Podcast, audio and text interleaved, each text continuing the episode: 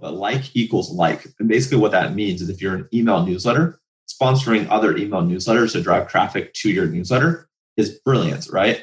You know, if you're, I don't know, um, you know, an SEO company, right? Like trying to do SEO for your product, right, is is really good, right? So using the same mechanism and the same platform that you are focusing on. So, for example, an SMS list. Say there was an SMS newsletter or an SMS community, and you wanted to grow your SMS list. You know, using the SMS newsletter to promote your SMS list is probably better than using email to promote SMS. Turn it up. You're listening to the Marketing Millennials Podcast. I'm Emily Ferguson. And I'm Daniel Murray. Get ready because we're taking you on a journey with today's marketing leaders and tomorrow's top stars. Let's go! No BS, just a fun, unfiltered industry conversation with the game changers behind some of the coolest companies from around the globe. The one request we tell our guests stories or didn't happen. A big welcome to our marketing fam. Prepare to turn the f- up. Welcome back. Today I'm joined with Chase Dimond, a top e commerce email marketer. Chase has sent over 1 billion emails that have resulted in over $50 million in revenue. He runs an agency, Boundless Labs, which is a top e commerce email marketing agency. A few of his clients he has, The Chive, Tushy, Original Grain, and Vinyl Me Please. Please welcome Chase to the show. What's up, Chase? Hey, man, how's it going? Good, good. I'm excited to get you on. You've been following on Twitter for a while. You've been dropping e- email marketing knowledge, and I wanted to bring it to the audience. Yeah, I do appreciate you having me. Cool. I want to get into first, like, how did you get into email marketing? I got into marketing as a category as a whole, you know, back when I was 13, kind of 14 years old. I was diagnosed with Crohn's disease and I was sick for about a year because I didn't know what it was and none of my friends and family had any awareness of this disease. So at 14 years old, I had to teach myself after I started feeling better, you know, guerrilla marketing. So I taught myself guerrilla marketing, was able to raise tens of thousands of dollars and able to positively impact you know, thousands of people's lives. So I did that for a while. And that was kind of my first, you know, stint in marketing. And then throughout college, I had to pay for my own tuition alongside my parents. So I was doing jobs and internships. I was doing you know, SEO and paid ads and email and all these different types of things. And that's really where I found the love of, of email was in college, trying a bunch of things, a lot of things I really didn't like, a lot of things I was really bad at. And email happened to be the thing I happened to really enjoy. And I also became pretty good at. That's awesome. And when was like the peak that you knew that like you you could be really successful in email marketing? There's been a, a couple uh, times throughout that I had kind of hints of it and kind of bursts of it, and it wasn't probably until the past you know one or two year that I was actually like, oh wow, I could do this at a really large scale. I mean, at my first job out of college, I got brought in to build a product that connected students on college campuses with others in their classroom, and we were able to acquire you know hundreds of thousands of college students over a relatively short period of time. So through scaling that platform, I built a little bit of confidence. Um, on the side, my few buddies and I we bought a dating site and we were able to make it go viral. We were getting millions of visits to the website within the first couple months, right? So that was another kind of boost of confidence. You know, I then scaled an email platform from zero to half a million subscribers in 10 months. Um, so kind of the accumulation of those, you know, opportunities and those successes and obviously a lot of failures in between. I thought, you know, email is really the place for me. I joined the e-commerce kind of email marketing world about three, three and a half years ago um, and had a lot of fun ever since. Awesome. I want to start off a question just to get this the ball rolling on some impact questions. But what are what are most marketers and email marketers doing wrong? I'd say the biggest change from when I started in email to today, when I first started years back, this has been about five or six years ago, everyone used to just batch and blast their list and they used to have no issue, no problem, right? You could send to all thousand people on your list, right? You have 1,000 people, you could hit every single one of those people and be totally cool, totally fine. Today, it's the complete opposite. You'd rather focus on the 700 people out of the 1,000 that have purchased, that have opened emails, that have clicked emails, that have done these positive engagements. I think that's the biggest and the most confusing thing for people is inherently they think by hitting a thousand people out of a thousand, they're going to get the highest opens, the highest click throughs, the highest replies, the highest conversions, the highest revenue. Um, where in reality, you actually want to segment your list and hit the people that want to hear from you. That allows you to have longevity. I think that's probably the biggest thing that most people get wrong. What advice do you give to people that are just getting started in email marketing? Like, what are some things to get off the ground running? And uh, is this from the perspective of a brand or someone that's providing a service like an agency or a freelancer? I would go with the the brand side of it, like someone who's starting a product that wants to get into email marketing. Yeah. So the first thing is you have to build your list, right? So how do you how do you do that? What's the easy way to do that? Is you leverage sign up forms, right? So whether it's a pop up, a flyout, or some kind of embedded form, you have to collect the traffic and turn that traffic into an email. So that way you have some list to market to. So step one is collect email addresses, right? Step two then is once you're starting to collect email addresses, start serving these people relevant content. So what do you send? You send a welcome series for non-buyers. Anyone that enters their email into the pop-up, whether it's for a 10% off offer, whether it's just to learn about content, whether it's to enter into a giveaway, make sure that you're delivering that email and providing value, value in the form of content and you know, education and value in terms of whatever the value proposition was that you promised. Um, aside from that, right, you want to send people things like abandoned checkout and abandoned cart emails. Those emails will perform well because people are engaged. They've made it through a good part of your funnel and they're almost about to purchase. So you want to take them from consideration into conversion. And then lastly, on the automation side, you want to thank people. If they've purchased from you, you know, you want to say thank you for the purchase. That reduces buyer's remorse. That will increase the bond you have with the customers. That will set up the ability to ask for a customer review and hopefully have that request, you know, granted. Um, so those are kind of some of the things, and then sending kind of ongoing campaigns, any kind of holiday emails, any kind of product launches, you know, any kind of special offers, etc. I want to dive into like the anatomy of an email and what does it take to what does a good email have to have in it to be able to perform really well?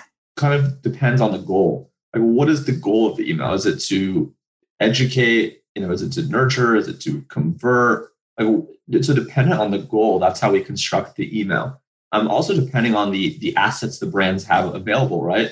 Email in a lot of ways is only as good as the traffic that comes through right? If people are not qualified you're not going to convert.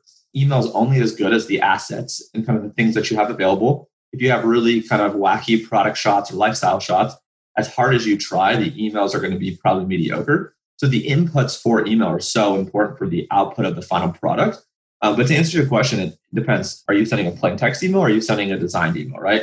You're sending a designed email, a typical format from top to bottom is you have a logo, you'll have some kind of header image, you'll have some kind of text or a call to action, right? You might have some kind of subheader or other body text. And that kind of format kind of just continues throughout, right? Other than the logo piece, obviously you only want to have one logo at the top, but you could go like logo, image, you know, text, call to action, right? You know, image, text, call to action, right? Like that's the typical format of a branded or a designed email. That's awesome. And when you send out a um, these branded emails, like like what is more important, like imagery or copy, or like what are they equally important for this? If if the email is branded, or if in the difference of plain text versus an kind of a no, I'm email? just going in the branded email part. Like like what are like the for imagery, like what have you seen that are successful for imagery? And like how important like is right getting the right copy into there? And like what should you focus on first? Yeah i mean i i think it's not like a one or the, the other. It's not like an, an or to me it's an and. I think you know the copy the design you know the layout right the readability right the, the font size right the colors all of those things really are important for the e- email to be cohesive um, and all those elements do help increase the conversion if done correctly.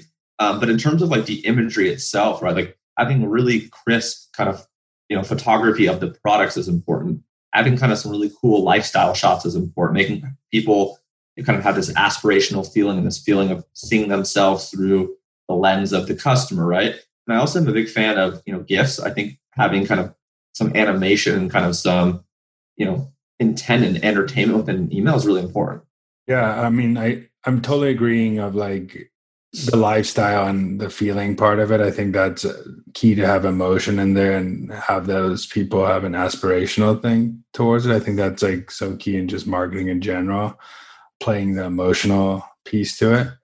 one thing I wanted to get into is when someone is like launching a new product, like a drop day for a new product, what is the the best day of the week for launching these new campaigns and how early do you start announcing it?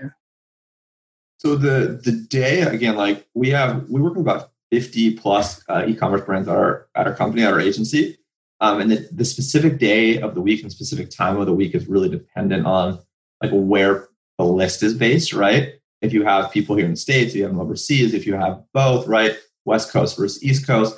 So I'd say some days to try are like the middle of the week, right? Like Tuesday through Thursday is probably good to try.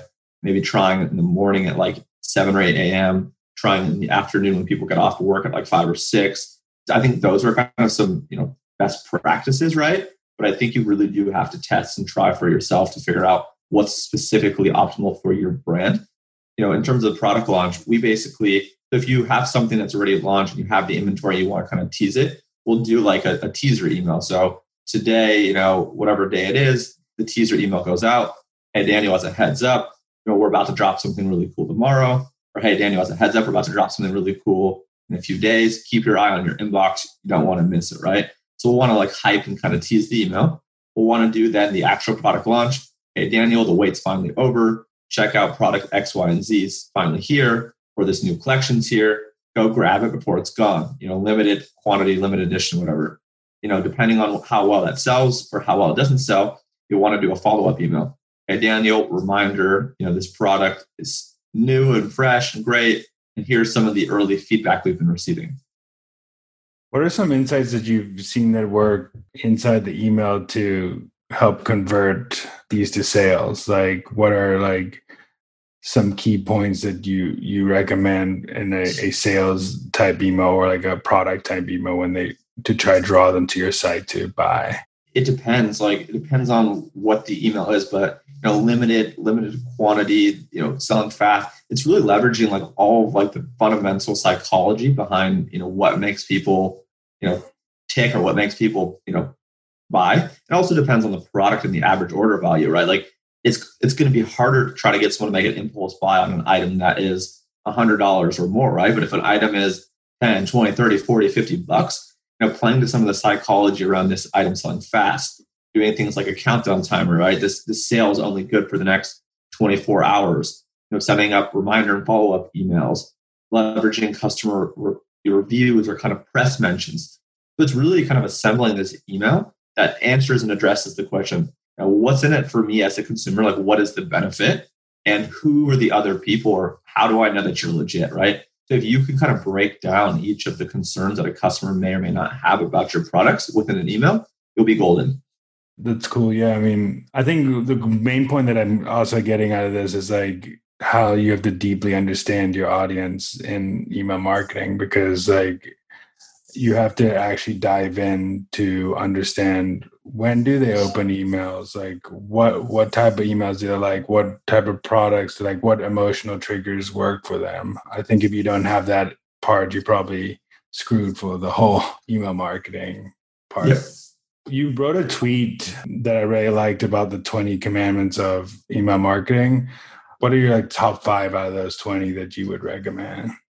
Oh man, I'd have to look at all the 20, but some of the ones like off the top of my head that I remember, just to give a few, are one like treating your subscribers like with respect, right? So if you you know promise people to send once a week and you start sending every single day, you know these people didn't subscribe to receive daily emails, right? So don't don't spam them.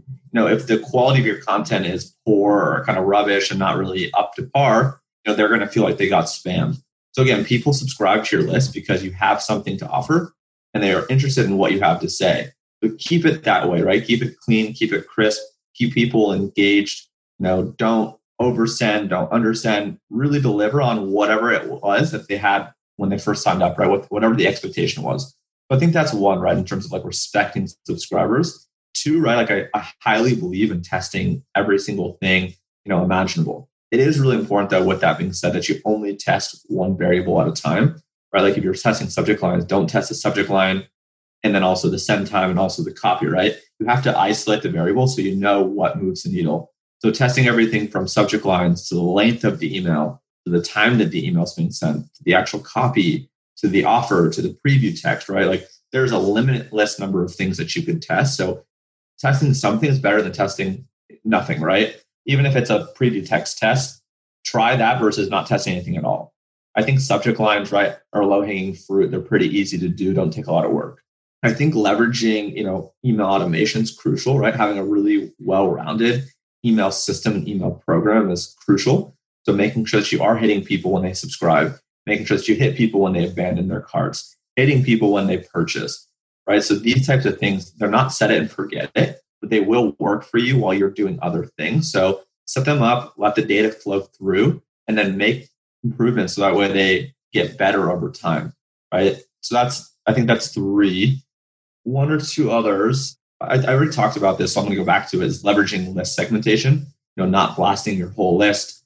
You know, if you blast your whole list, you're probably going to end up in spam folder. It's not going to happen on the first time you do it, but if you consistently kind of hit your list through everyone on it, you know, you will end up in spam at one point or another, whether it's in a week, in a month, in three months. So you really need to focus on segmentation. Focus on the people that actually open your emails, the people that click your emails, the people that buy from you. And then aside from that, you asked for five. I guess the other thing would be, you know, for, for VIPs, right? Like if you have people on your list that are really engaged and spending money with you, take advantage of giving them early access, take advantage of giving them special offers, take advantage of selecting them to give you feedback on new products, right? But I think leveraging VIPs in a way that makes them feel really special is really important. But I think that was five. Yep, that was amazing. Yeah, I think all those are key, and I think one of them I want to dive into and is the testing part of it. And how do you know that you have like significance of a test? Like, how do you know like it is like a test that is viable? Like, when at what point is that a could you make a call like this worked versus that worked? Yeah, so I use Klaviyo, Klaviyo, however you pronounce it, um, for all of our clients. And say we're running a campaign we could select whether we want an open rate test or a click through test, right? So if we're running an open rate test, that's typically means we're testing the subject line or preview text or the from name. We're testing a click through, right? That's typically you know, we're testing the copy or the offer or the colors, right? So we will pre-select which variable we're optimizing for, and we will tell Klaviyo, you know, depending on our size of our list, send version A to 10%, send version B to 10%, and then send the winning variation to the remaining 80%. So we, we kind of plug this input into Klaviyo, and Klaviyo will then make the judgment call based off the data they have over the period of time that the test is running, right? You could run the test anywhere from one hour to you know X number of hours, right? So you probably want to have you know at least two to four hours of testing to make sure that you have enough time. And then it really depends on the size of your list, right? Like you know the bigger your list, the more that you get to test, the better. But some people, unfortunately, have smaller lists, and doing some testing, even though it might not be statistically significant, is better than no testing. Why do you think people should invest in email? Because a lot of people don't believe it and start chasing shiny new tools like paid, like oh TikTok and all these things. Like, why should they go in and invest in email um, as a channel? I mean, email is such a you know tried and true platform. It's been around for you know, however long it's been around, right? And it hasn't really changed. You know, obviously there are changes and there are updates, but fundamentally it's still the same. Um, so it's something that's worked, you know, over the years and something that will continue to work. And it's really the platform where you have the most control. Sure, you can't necessarily say I want to be in the inbox 100% of the time, but you got to dictate when you send emails. You got to dictate what that all looks like. You don't have to pay to send an email every single time, right? you own the audience and there's so much volatility on facebook on instagram you know ios 14 you know cpm skyrocket because of elections. Like whatever it might be you know we're not dealing with the same bs that everyone else deals with on top of the funnel on email. So it's really a, a tried and true platform. You know it's a channel for conversion. I think shopify was the one that put out data but over black friday cyber monday obviously it's a huge buying time so the numbers are a little bit inflated but email was one of the top channels for conversion, right? I think it had like a 4% conversion compared to social and other channels were like 3%, 2%, 1%, right? So it really was the top, if not one of the top channels for conversion because people sign up for lists typically for, for offers, right? You know, you typically follow people on social for content. For email, you sign up for offers and education and other things. How do you balance like the sales versus content type emails? Like, because like, and also like, how do you does an email marketer say like we should go invest more in like newsletter non-salesy type content versus sales because obviously some businesses are all about like I want to see ROI from that channel, channel otherwise I'm not going to invest in it. So how uh, what do you tell people about like non-salesy versus content type emails? Yeah, I've been talking a lot about e-commerce. So I'm going to take one step back and talk about like what I'm personally doing. So I've published a free newsletter every single week for like eight or nine months. So every single Monday, I just give value, value, value. And as I started doing this newsletter over time, I introduced paid products. So for me, my rule of thumb is two or three value based emails for every one sales email. So I might, let's say, you know, two Mondays send, you know, kind of educational type emails. And then on a random Wednesday, I might push a sales email, right? So I'm trying, at least for my own content, to give twice the number of value for every time I sell. With e-commerce going back into that realm, you know, there's typically three types of emails. There's one, there's an educational email, just education giving. There's on the other end, just a sales email, just selling. And then there's a hybrid, right? There's sell, there's sales and education. So I think if you kind of can hit each of those three buckets in a given week, you're golden, right? Giving value, giving value plus selling, and then selling, right? So I think within e-commerce, right, because it's more transactional in, in nature, you can kind of hit each of those buckets ongoing. Um, I mean, it also depends too on like what you sell and like what time of the year it is and, and kind of leveraging current events. So email is really fun because you can get creative and crafty and you can kind of really schedule out in advance the different buckets that you're hitting. So you can see, oh man, I have three sales emails lined up for this one week. Maybe we should pull one of them and put it into a different week instead of the three education emails you had lined up, right? So everyone has to find their own balance, but I think you have to educate as much as you sell. Yeah, I love that. Educate as much as you sell. I think, especially, I mean, I'm in B2B, but it's even more leaning on the education, and a lot of brands are even opposite. They they talk, talk, talk, and not help, help, help, um, which is super annoying to see in B2B. But I think one thing I want to go click into a little bit is like how did you start growing your newsletter? Like, what tools did you start with? Like, how did you start growing it, and how did it spread to the growth that it is today? Yeah, so for for me, I kind of felt shitty as an email marketer that I didn't have my own list. So when I actually had my daughter about eight and a half, nine months ago at the hospital, I was literally told my wife, like, hey, I've got the next three weeks off on paternity leave. Other than spending time with you and Shay, know, I want to start creating content and build my newsletter. So I literally like before my daughter was born, like hours before, I was on my computer at the hospital. I literally just hacked together a quick Typeform, like a really basic, simple landing page on Typeform. And I literally just posted on all my social channels. So Twitter, Instagram, Facebook, and LinkedIn. Hey guys, you know, I'm taking the next three weeks off on paternity leave. Know, while I won't be working at the agency, I will be answering questions and kind of giving away value and content. This is something that's really important to me. Um, so I just really kind of hacked it together through Typeform, and I had hundreds of people sign up. To my surprise, um, and it really became something that I'm now addicted to. I really love giving value. I really love helping. Um, and I haven't missed a single Monday since April, right? So eight, nine months, however long it's been. Um, and I just push on social, and as people like it and as people share it, you know, it kind of just compounds and grows. That's awesome. Yeah, I talked to Harry Dry about this as well, about him growing his newsletter. And some cool things is he's done is like he creates very like shareable things like, hey, if you're liking what I I'm doing, I would love to get you to share it on social. Um, no pressure or anything. But I think it's like really you're not really getting in the only value you're getting in right now is probably because you built it up as his email marketing course. But the when you started, like that probably wasn't even like the the goal of your newsletter. It was just like you were interested in giving value out. Yeah. So for context, I started the newsletter in April 2020, and I didn't start selling anything until October, November of 2020. Right. So for six, seven months, I didn't sell anything. I didn't ask anyone to buy anything. You know, I never pushed my agency on it. Like, so I was very committed. So let's say it was six months. I think it was six and a half seven months, but that's basically 24 emails that I sent out through the period of that time where I didn't ask anyone to buy anything from me. I didn't tell anyone to do anything for me. I literally just focused on giving value. And as soon as I launched my first course, you know, people really supported me. I think I had a lot of really goodwill built up.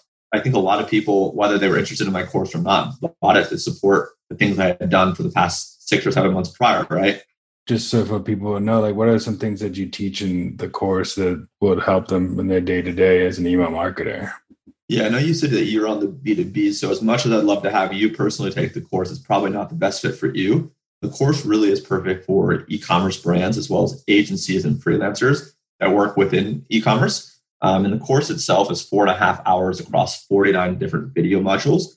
So, it basically goes through like the basics of setting things up, goes through 11 different flows, six flows on the pre purchase side, five flows on the post purchase side, goes through 12 campaigns goes through segmentation, goes through email collection, best practices, you know, helpful tips. So it's really meant to help someone really build the foundation and the core of their email business that will hopefully help them achieve, give or take, hopefully about 20% of their revenue coming from email. And it's really the same thing that we do day in and day out for you know, our 50 plus clients at my agency.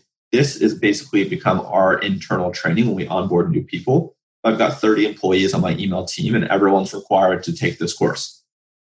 That's amazing. Yeah, it's good to know that you're using your course like as something that internal as well. Like it's not like something because a lot of courses out there are just to like you could tell someone's trying to make a lot of money, but at least like you're just trying to provide the most value as possible. But obviously, you took years to get to this point, so you have to have some price tag to it to become that people have stake in the game um, when they do. Yeah, one other thing I'd mention, and then we can move on and we don't talk about the course, is again not knocking anyone that isn't what I'm going to say, but for me, like I've been you know in the weeds and I've been a practitioner, you know, and I've been an agency owner and I've been a freelancer for you know five or six years, right? So it's not like I just created this course out of nowhere, right? Like Uh, we've done, we've done over fifty million dollars in revenue via email for our clients. This is stuff that I do day in day out like my agency is where I spend 90% of my time. You know, the course just happens to be something that's done well for me and done well for others. So that to me was really important. The fact that I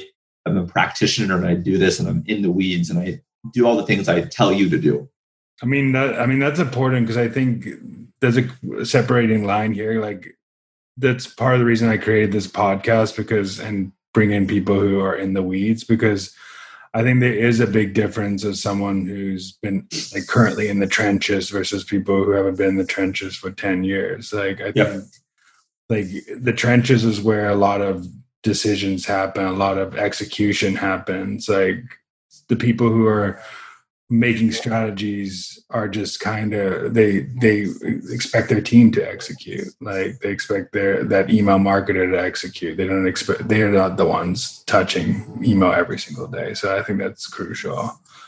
What does a brand need to do to like because email is just a one part of their strategy. Like what is like some other things that support email very well? Like what are some other channels that you suggest brands build up to support make email even better than it is? Yeah, so there's three mechanisms that I really believe in that every e-commerce brand has to, to master and has to do.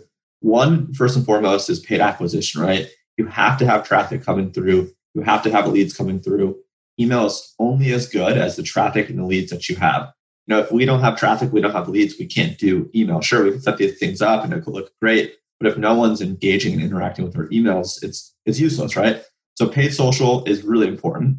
Uh, email obviously is really important. And then the last one would be CRO, so conversion rate optimization. So for every person that comes to your site, can you optimize slightly to increase that conversion, right? So if you're at a 1% conversion on purchase on 100% visits, right? Or 100 visits, that means one out of 100 people is going to purchase, right? Can you get that to two, three, four percent? Um, because if you can, that incremental improvement is going to be drastic for you know, more sales, more email subscribers, etc. But I think if a brand can master paid social, email, and CRO, you know, they're going to be able to scale, you know, as quickly and as big as they want to. One thing that I've seen as a trend as well lately is that a lot of like celebrity brands or like people brands are building a community first and then a product and then it makes the product really easy to sell. Like they're basically building this community and then figuring out like what product works for their community instead of the opposite way build a product and then a community after which i think this is a pretty interesting trend. And i think i've seen it help email marketing too because like you start building your list as you build the community like you did kind of offer value yes. as you go. And then once you've launched a product it's like it makes it easier because you have this built up audience to support it which is a pretty interesting trend that i've seen lately in like e-commerce space at least yeah 100% agree what about leveraging like other like partnerships to like grow your brand like in your email list like I know you said like giveaways and stuff like that. Like, how do you leverage those to like grow an email list? Yeah, so giveaways I think are like marketing 1.0, right? So giveaways, you know, everyone's doing them. I'm sure they're great, and they really could be a hit or a miss depending on you have the right partners involved, you have the right incentives involved, etc. I think giveaways 2.0 is more, you know, intimate brand partnerships where they basically do a cross promotion. So what I mean is say I have Chase Dimond ecom store and you have you know Daniel Murray ecom store, right? If we partner together and we have complementary product products and complementary audiences, but non-competitive products and audiences, right? If we partner together instead of saying like, hey, you know, enter to win Chase's product and Daniel's product, if we could literally hit our list and be like, yo, here's 20% off on Daniel's store. He makes the X, X, Y, and Z go by, right? And Daniel's like, yo, to your list, here's 20% off Chase's product. He makes the best X, Y, and Z go by. I think that kind of, you know, evolution of like partnering with other people instead of a giveaway where one person wins or three people win and most people lose and you end up with this really large inflated list of people that are just kind of worthless. Uh, having it be a lot more kind of direct response conversion focus is something that I think more brands should be doing.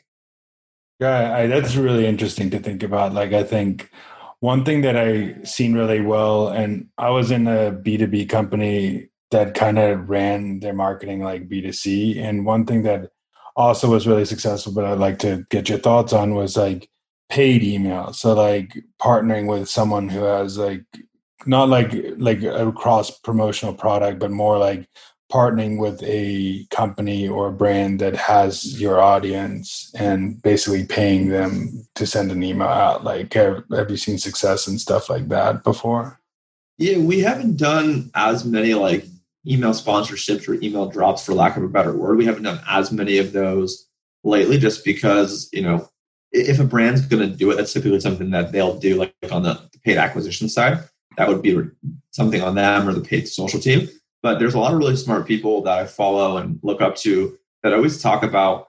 I, am blanking on the exact quote, but like equals like. And basically, what that means is if you're an email newsletter, sponsoring other email newsletters to drive traffic to your newsletter is brilliant, right? You know, if you're, I don't know, um, you know, an SEO company, right? Like trying to do SEO for your product, right, is is really good, right? So using the same mechanism and the same platform that you are focusing on. So, for example, an SMS list say there was an SMS newsletter or an SMS community and you wanted to grow your SMS list, you know, using the SMS newsletter to promote your SMS list is probably better than using email to promote SMS. Does that make sense? Like there, there has to be congruency across the channels. Um, and that's kind of what I've been hearing and seeing work for a lot of other people as well. Yeah, I mean, one like a good example is is is like using a podcast to promote a podcast. Yes, exactly. Like I see a lot of people go on podcasts to promote their podcast, which is smart. And they go. The key also, I think, is what you're saying is uh, also is like you have to have the same niche as that that podcast. Otherwise, it's it's hard to do that. You have to have that same audience. Otherwise, you're you're just getting kind of spammy to your list. I mean, some e-commerce it's a little different because yep. it's a little it could go a little broader but there's still like a niche audience to commerce brands too like that they're trying to tackle how do you get people to like share your emails your newsletter like the shareability with the friends? Because i think word of mouth and dark social is literally i mean dark dark anything like where you can really track it is like one of the best ways to grow but it's one of the hardest ways to track. I've seen it with social media. I've seen it with other things that a lot of people just come in because of word of mouth. They don't and someone shared it with them yeah so what i've noticed in terms of let's say like i'm talking about my personal content you know, if I'm on Twitter, right, like, and I post really good content because I have a base following, if people resonate with the content, they're going to share it, right? You know, a lot of times I don't even have to say, hey, retweet this, right? This helped you. People are just going to retweet and comment and like the things that interest them, right? So by knowing your audience and being focused on one topic for, for me, all I ever talk about is e-commerce email marketing. I talk about running an agency and I talk about my family, right? So when I talk about e-commerce email marketing, a lot of people are following me for that content. So they want to share it because they want to help their, their friends. And I think today, like a retweet is basically saying like, hey, I agree with Chase or I agree with Daniel. But I think I've been fortunate on social just to be finding the people that want email and they found me. And then also too, like a lot of people have been telling me like, if I create a video or I create a content piece, you know, they're sharing it and dropping into their Slack, right? So I really believe after you have some kind of base level audience, by just creating really high quality content and investing into it. And I really do think, you know, an underrated thing is the about the ability to create a lot of content at a high speed and high quality. You know, so I'm creating content every single day at a really quick space on things that are happening in real time. And I think people like it because it's very relevant. I think the more you can invest into high quality, relevant content and timeliness, um, I think your content is just going to inherently be spread. I mean, that also brings a good point. And like, well, how how often do like because this happens a lot, like speed in like e-commerce for like different like different like having that foundation and that process in place to like capitalize on a lot of different things that are going on like because there's a lot of trends there's also a lot of mistakes made in email. There's a lot of mistakes brand made. So like how important is it a brand to like have a process in the place to capitalize on like spur of the moment things? Yeah it's huge. It's it's so crucial. You, and again it has to go back to like what you value. Like if you value being relevant and current and having a say and being involved and knowing how your community is going to feel um, then it's huge right? But if you're a little bit polarizing and you're not really sure then maybe it's better to be a little bit slower and not so quick to react. So i think it just depends on like how brands view themselves and relationships that they do or don't have with their their audience.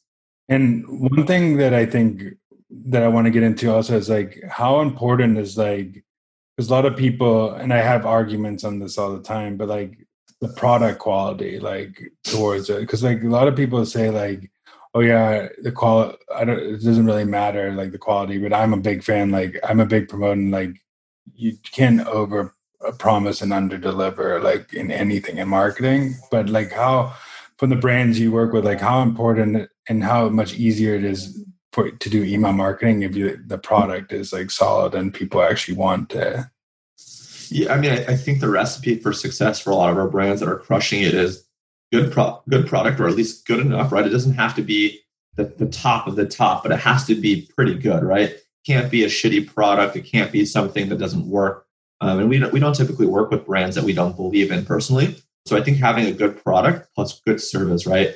If something happens or if people reach out, like being able to respond to them and help them and being able to make sure that they get what they need and want I think that's everything, right? So good product, you know, arguably great product and really good or really great service um, in terms of taking care of the people that take care of you, to me is the recipe for success.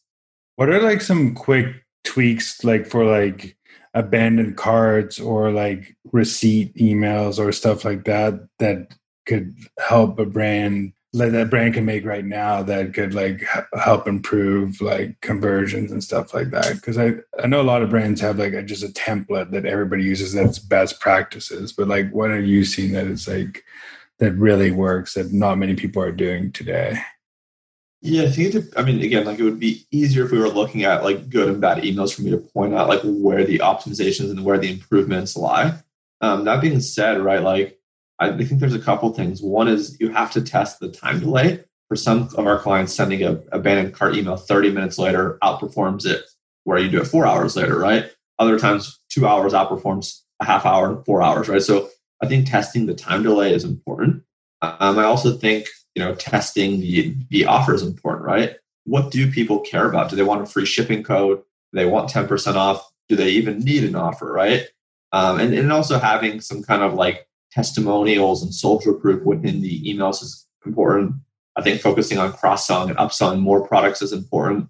But I think there are a lot of different things that people should focus on. But without seeing a specific email, I wouldn't necessarily know like what things to focus on with you. But I think overall, those are some of the things I would think about. Yeah, and how many do you like? I know this is probably going to go to not specific though, but how many like emails do you think someone should do for like welcome emails and abandoned carts? Like, what is like the the sweet number you've seen? Like, and it could vary for brands, but like whatever you've seen like is common around like the e-commerce brands you've worked with. Yeah, the welcome series we typically push to have four about four emails that go out over the first week, week and a half of someone being on your list. And then for the abandoned cart, the abandoned checkout, traditionally two to three emails is kind of the sweet spot. Cool. That's awesome. And the last question I want to ask you before you can promote anything you want on here is if you could put one thing on a billboard for all email marketers to see, like what would that one statement be? Oh man, I guess I'm just going to keep you know, really driving home this idea of segmenting your list, right? It's way easier to prevent yourself from going into spam than it is to get yourself out of spam, right? It's essentially like shooting yourself in the foot if you don't segment your list. And then having to recover from, you know, the bullet in your foot is going to be a lot more painful than preventing, you know, your foot from getting shot, right? By segmenting your list, you're going to do wonders for your deliverability and therefore your longevity of your business. And I just think too many people are not doing a just good enough job with that. Well, one follow up question on that is like, what are like some key things that you use to segment like your list? Like, what are like some key like different segments you put out for your lists? Yeah, so the easiest and low hanging fruit is you know X number of days or X number of months engaged. So 30 day engaged, for example, someone's clicked or opened an email in the last 30 days. Um, that's one segment. Other segment could be based off gender, um, men versus women. Um, other segments can be based off geography. West Coast people versus you know the Midwest versus the East Coast. Previous purchasers, right? I, those are kind of the, the main ones that I would focus on. The, you could probably like it's a good idea to like for that pop up to have like another question, like to help segment as well. Like I'm guessing that would help as well. Like like I see a lot of e-commerce brands like putting like it's not like it's a kind of an optional question, but it helps segment their list. I'm in the pop up, which helps segment as well, which is awesome. Yeah, I think segmentation. I'm in marketing operations, so it's good to hear that you're a big fan of segmentation. Last thing, I just want to leave you time to tell people where they can find you, where they can find your course, and if any e-commerce brands are listening, where they could find your agency. Sweet. Yeah, I appreciate that. And, and, by the way, if someone's made it this far, thank you guys so much for for listening to this conversation. Really appreciate it. Really, the best place to find me is on Twitter. Um, my handle is ecom chase Dimond. There's no A in Dimond. And if you could link uh, my handle or something in the show notes or whatever, that'd be awesome.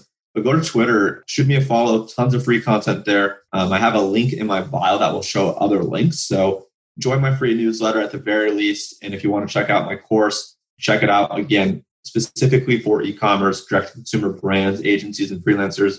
If you're in SaaS, info products, B2B, don't bother with the paid course, but do check out my free content because I do think there are some things that are applicable. So, Daniel, thank you so much for letting me shout those out, and thank you so much for having me.